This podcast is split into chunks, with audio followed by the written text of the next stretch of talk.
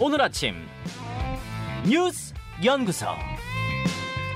오늘 아침 뉴스의 맥을 짚어드리는 시간 뉴스 연구소 CBS 조태임 기자, 경향신문 박순봉 기자 나와 있습니다. 두 분 안녕하세요. 안녕하세요. 예, 첫 번째 뉴스는요. 네, 태풍 카눈 곧 남해안 상륙. 예, 지금 태풍 카눈이 매우 근접을 해서 전국의 영향권에 들어와 있죠. 네, 현재 지금 6시 기준으로 카눈이 통영 남쪽 약 100km 해상에서 시속 22km로 북진 중인데요.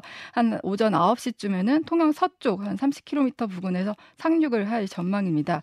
근데 상륙할 때는 태풍의 세력이 조금 약해진다고 해서 중으로 바뀔 전망입니다.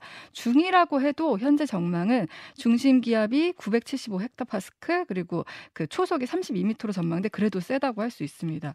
오늘 오후 3시쯤에는 중해 세기로 청주 부근을 지나고 아 저녁 9시쯤에 서울 동남동 쪽까지 왔다가 내일 새벽 3시쯤 이제 평양 쪽으로 올라갈 것으로 예상되고 있습니다. 예. 그러니까 태풍이 보통 태풍의 눈이 있으면은 또 바람의 세기가 강한 곳이 보통 오른쪽, 네. 동쪽 오른쪽이라고 하니까 지금 그러면은 경남 지역에서 그 해안 동해안 해안 부근 이쪽에 지금 비가 많이 온다라는 얘기인데 어쨌든 지금 루, 그 경로를 보면 은 네. 한반도를 관통한다 이런 얘기가 나오고 네. 있어요. 보통 이제 우리나라로 들어온 태풍들은 내륙에서 힘이 약해지면서 동해상이나 서해상으로 빠져나가는데 이번 태풍을 보면 남쪽에서 북쪽까지 쭉 올라가요. 그래서 종단한다고 표현하는데 이 기상청 자료에 의하면은 1977년 그러니까 경로를 확인할 수 있는 1977년 이후로 밑에서 위로 올라가는 경로는 처음이라고 합니다. 그래서 이제 한반도 전역이 이제 태풍의 영향을 받을 수밖에 없는데 그나마 지금 이제 가장 비슷한 경로가 2002년 태풍 루사가 꼽히는데요. 루사의 경우에는 전남 고흥반도에 상륙을 해서 이튿날 이제 동해로 빠져나갈 때까지 우리나라를 대각선으로 지나갔어요. 음, 그때 당시 강원 강릉에 870mm의 비가 내렸습니다. 예. 이게 지금 역사상 일강수량 최고로 기록되고 있는데 그리고 이번 카눈이 조금 이제 우려스러운 게 속도가 느리다는 거예요. 느리게 통과하면은 오랜 시간 한반도에 영향을 줄 수밖에 없고요. 또 힘이 더 세지다, 세진다 이렇게 전망하고 있습니다. 예, 지금 유튜브와 레인보우로 보면은 지금 태풍 경로 지도가 나오는데 저런 걸 처음 봤습니다. 어, 남쪽에서 시작해서 지금 북쪽까지 한반도로 완전히 관통하는 거는 태풍은 제가 지금 처음 봤는데 그만큼 한반도 전역, 전역이 지금 태풍 사정권 안에 들어왔다 이렇게 보면 될 것 같은데 남부지방에서는 지금 대피도 있다고요. 네, 중대본에 따르면 현재 10개 시도 64개 시군구에서 7,300여 명이 마을회관이나 경로당으로 일시 대피를 했다고 하고요. 그리고 이제 태풍의 오른쪽 지역을 중심으로 이제 많은 비가 예상되는데 지금 6시 기준으로 누적 강수량 지역에 따라 다르지만 100mm 안팎이고요. 이번 태풍으로 강원 영동에는 500mm 넘는 비가 예상되고 일부 지역에는 시간당 100mm 이상 강한 비가 내릴 것으로 예상되고 있습니다. 예. 자, 박순봉 기자. 이게 네. 지금 이례적이에요. 이례저래 이- 이례적입니다. 한반도를 관통하는 것도 그렇고 뭐 이를테면 뭐 이게 방향도 막 여러 번 바꿨다고 그러고 이게 좀 뭐 기후 위기하고 관련이 있을까요? 네, 지금 기후 전문가들이 다들 예측을 하는 게 일단 분석을 하는 게 우리나라 앞바다의 그 온도가 높아져가지고 해수면 온도가? 해수면의 기온이 높아져가지고 힘이 안 빠진다라는 거예요. 그러니까 그 뜨거운 공기를 바다가 계속 주입을 해주다 보니까 이렇게 힘이 유지돼 가지고 이동을 할 수가 있다. 그러니까 결국에는 기온이 높아졌다라는 게 영향을 준다라는 거잖아요. 그러니까 지구 온난화 결국 이 기후 위기가 연결이 된다라고 볼 수밖에 없고 그다음에 이제 기후 전문가들이 예측을 하는 게 앞으로 이런 게 많을 거라는 겁니다. 아. 왜냐하면 기온 자체가 높아지기 때문에 폭염이 오고 그 다음에 이 폭염으로 인해서 이 해수면의 기온이 높, 온도가 높아지고 그러면 또 이제 그 태풍이 또 힘이 강해진 채로 유지가 되고 이렇게 좀 복합적인 재난이 이어질 거다. 좀 우려가 되는 지점이고요. 그리고 이제 이렇게 되면 아무래도 민간 피해가 없어야 되는 게 첫 번째 과제일 것 같고 예. 그다음에 두 번째로 지금 좀 생각이 드는 거는 잼버리 폐영식을 좀 잘 마무리를 해야 되잖아요. 어, 폐영식 그렇죠. 일단 내일 케이팝 콘서트가 지금 상암 경기장에서 네, 열리잖아요. 내일 오후 7시 저녁 7시에 예정이 돼 있는데 이제 이상민 장관이 예측을 하기로는 이제 아까 그 조태임 기자님도 얘기를 해주셨지만 내일 오전쯤에는 태풍이 빠져나갈 걸로 보는 거잖아요. 음. 근데 좀 일부 우려도 있는 게 만약에 이 태풍이 제때 안 빠져나가가지고 저녁까지 좀 영향권에 놓이게 된다라고 하면은 이 케이팝 그 또 잘 이뤄지지 못할 수가 있잖아요. 이제 예. 이 부분이 좀 주목이 되고 그리고 지금 시기가 이제 이상민의 시간이다 이렇게 좀 평가를 할 수가 있어요. 왜냐면 이제 여태까지는 그 화살이 주로 여가부 쪽에 쏠려 있었거든요. 예. 근데 이상민 장관이 행안부 장관, 그러니까 재난 대비하는 주간 부처의 장관이기도 하고 그다음에 요번에 이렇게 이제 야외 활동하고 실내 활동 결정하는 것도 이상민 장관이 좀 주도적으로 나섰거든요. 그 앞서서는 이제 탄핵 때문에 그 업무를 못했던 면도 있고요. 그래서 이제 이상민의 시간이다 이런 좀 하나 볼 수가 있고요. 그다음에 잼버리 관련해서 이제 안철수 의원이 어제 좀 얘기한 게 좀 주목이 되고 있습니다. 예. 그러니까 잼버리가 끝나면은 정부 최고위 관계자가 사과하고 책임 있는 장관은 해임해야 된다 이런 얘기를 했는데 지금 여당에서 쭉 나오는 발언들하고는 좀 결이 달라요. 그러니까 음. 여당에서 주로 공격하는 포인트는 전 정부, 그러니까 문재인 정부 때 준비가 좀 잘 안 돼 있다. 예. 혹은 이제 여성가족부를 좀 공격하는 그런 발언들이 있는데 정부 최고위 관계자라고 하면은 좀 이제 여러 가지 해석이 좀 들 수가 있잖아요. 대통령 아니야? 뭐, 뭐 보통 이제 행정부의. 수반은 대통령이고 예. 그리고 이제 아니면 이제 총리를 거, 겨냥한 걸 수도 있는데 일단 이 국민의힘 사람들이랑 좀 얘기를 해보고 그다음에 안철수 의원의 어제 그 인터뷰 내용도 쭉 보니까 음. 일단 안철수 의원이 어제 인터뷰 내용에서 유승민 전 의원하고 이준석 전 대표를 좀 겨냥한 발언을 했어요. 예. 그러니까 자기가 속한 당이 성공하기를 바라면 애정 어리게 해야 되는데 그렇게 안 하면은 오히려 내부 분란이 일어난다. 즉 이 얘기는 자신은 이 유승민, 이준석과는 좀 다르다라는 그런 표현이고 그러니까 이런 발언을 토대로 이 국민의힘 사람들하고 얘기를 해보니까 대통령을 겨냥한 건 전혀 아니라고 하더라고요 음. 최고위 관계자가 이제 뭐 그런 점도 좀 주목을 해서 볼 수 있을 것 같아요. 알겠습니다. 요 관련 내용은 일부의 성일종 의원 지금 어, 인터뷰 잡혀 있는데 성일종 의원한테 좀 물어보도록 하겠습니다. 자, 두 번째 뉴스로 넘어갈게요. 네, 광복절 특사. 8.15 특사 윤곽이 나왔다고요. 네, 법무부 사면위원회가 이제 어제 회의를 열고 특별 사면 대상을 발표했는데 이번에 관심을 모은 거는 국정농단 사건에 연루됐던 인사들이 포함되는지 여부인데 이번에는 포함이 안 됐습니다.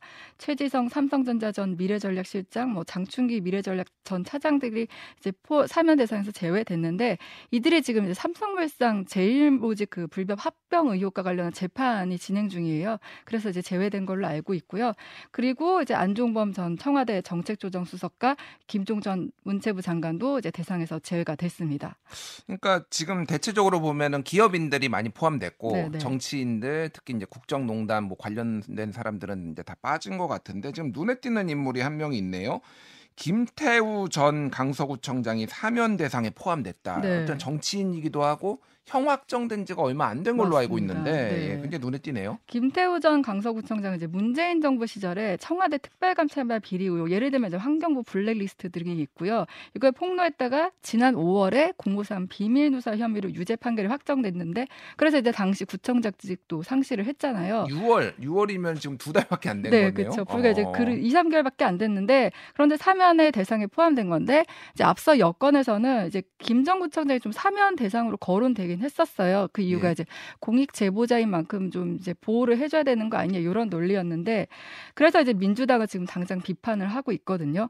형 확정 3개월 만에 이렇게 특사를 하는 거는 무도한 정권이다. 대한민국 헌정사에 없었다 비판을 했고요.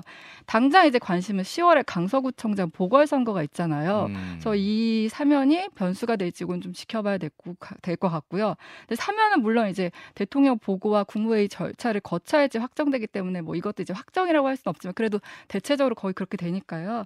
그리고 아까 말씀하신 대로 기업인들 중에서는 박창구 금호 서, 석유화학그룹 명예회장과 이중근 부영그룹 회장 등이 포함됐는데 이들은 이미 뭐 형이 만료됐거나 집행유예를 확정받아 출소를 했는데 이제 특정 경제범죄 가중처벌법상 취업 제한 규정에 따라서 경영 활동이 제한되다 보니까 이번에 예. 포함된 것으로 보입니다. 예. 아, 일단 박순봉 기자 지금 뭐 김태우 전 구청장이 가장 이제 논란이 되고 그게 지금 확 집중될 것 같은데 왜 사면을 한다고 그래요? 그 이유를 좀 국민의힘 사람들이랑 얘기를 해보니까 예. 일단 첫 번째는 사실은 김태우 전 구청장을 사면 복권해달라고 하는 요구가 공개적으로 있었을 때이 예. 보궐선거 때문에 해줘야 된다 이런 주장도 있었어요. 그게 그 국민의힘 서울 지역 구청장들이 집단으로 탄원서 같은 거 뭐 이런 맞습니다. 거 냈었어요. 예. 네. 그런데 사실 이제 지도부에서는 공천을 좀 고려하지 않고 있거든요. 왜냐하면 그림이 좀 이상하잖아요. 예. 그러니까 김태우 전 구청장의 문제로 인해서 보궐선거가 치러지는데 음. 이 사람을 바로 사면 복권을 시켜가지고 다시 10월에 보궐선거에 내보낸다?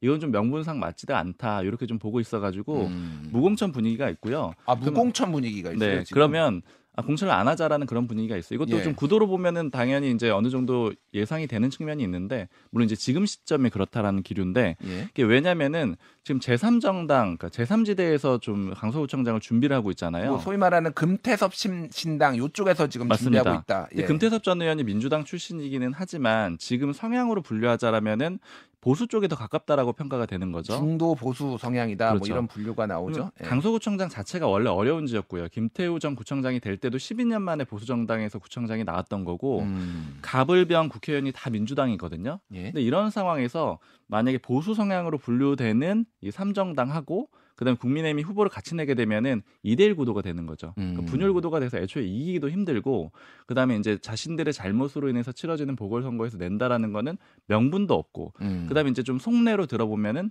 후보도 좀 마땅치가 않대요. 그러니까 지역구에 음. 내보낸 사람도 좀 마땅치가 않고요. 그럼 이제 김태우 전 구청장 그래서 이제 구청장보다는 당내에서 좀 유력하게 해석을 하는 거는 오히려 내년 총선에 내보내지 않겠느냐. 예. 그러니까 원래 강서을 지역구에 나갔다가 떨어지고 그다음에 구청장 나가서 된 거거든요. 음. 강서을 지역구에 다시 내보내려는 그런 목적이 있지 않겠느냐 이게 1차적인 해석이 있고요. 예. 더 근본적인 해석은 이 김태우 전 구청장 문제가 사실은 윤석열 정부에서 굉장히 중요하다라는 거예요. 그게 어떤 의미냐면은 김태우 전 구청장이 이제 감찰반에서 비리 폭로하면서 이제 주목을 받게 됐는데 그때 말씀하시는 뭐 사건이 환경부 블랙리스트 사건도 있지만 또 하나가 뭐냐면은 유재수 전 경제부시장 감찰 무마 의혹이 있거든요. 예. 그 주체가 민정수석이에요. 근데 음. 그 민정수석이 누구냐면 조국 전 장관, 조국 전 조국 장관이 민정수석이죠. 그거와 관련해서는 또 1심에서 유죄가 났어요. 맞습니다. 감찰 무마 관련해서. 그러니까 그러다 예. 보니까 이 윤석열 정부는 사실은 이 검찰 개혁하고 싸우다가 보니까 이 탄생한 정부인 측면도 있잖아요. 그러니까 음. 윤석열 대통령이나 한동훈 법무부 장관, 이 김태우 전 구청장 문제가 언급이 될 때마다 음. 조국 전 수석의 문제가 불거지는 거예요. 그러니까 이런 구도를 좀 적극적으로 살리려고 하는 게 아니냐. 그러니까 음. 이렇게 좀 해석이 하나가 되고요. 예. 그다음에 또 하나 좀 볼만한 거는 그 지금 국정농단 관련자들은 포함이 안 돼 있거든요. 예. 그러니까 지금 경제인들은 뭐 재판 받는 게 있어서 그렇다 이런 해석도 있는데 예를 들면 안종범 전 경제수석도 안 들어가 있습니다. 음. 그러니까 이런 점 보면은 결국에는 이 윤석열 대통령이 수사팀장으로 특검의 수사팀장으로 수사를 했던 내용이잖아요. 예. 그러니까 국민의힘에서 나오는 표현은 이거더라고요.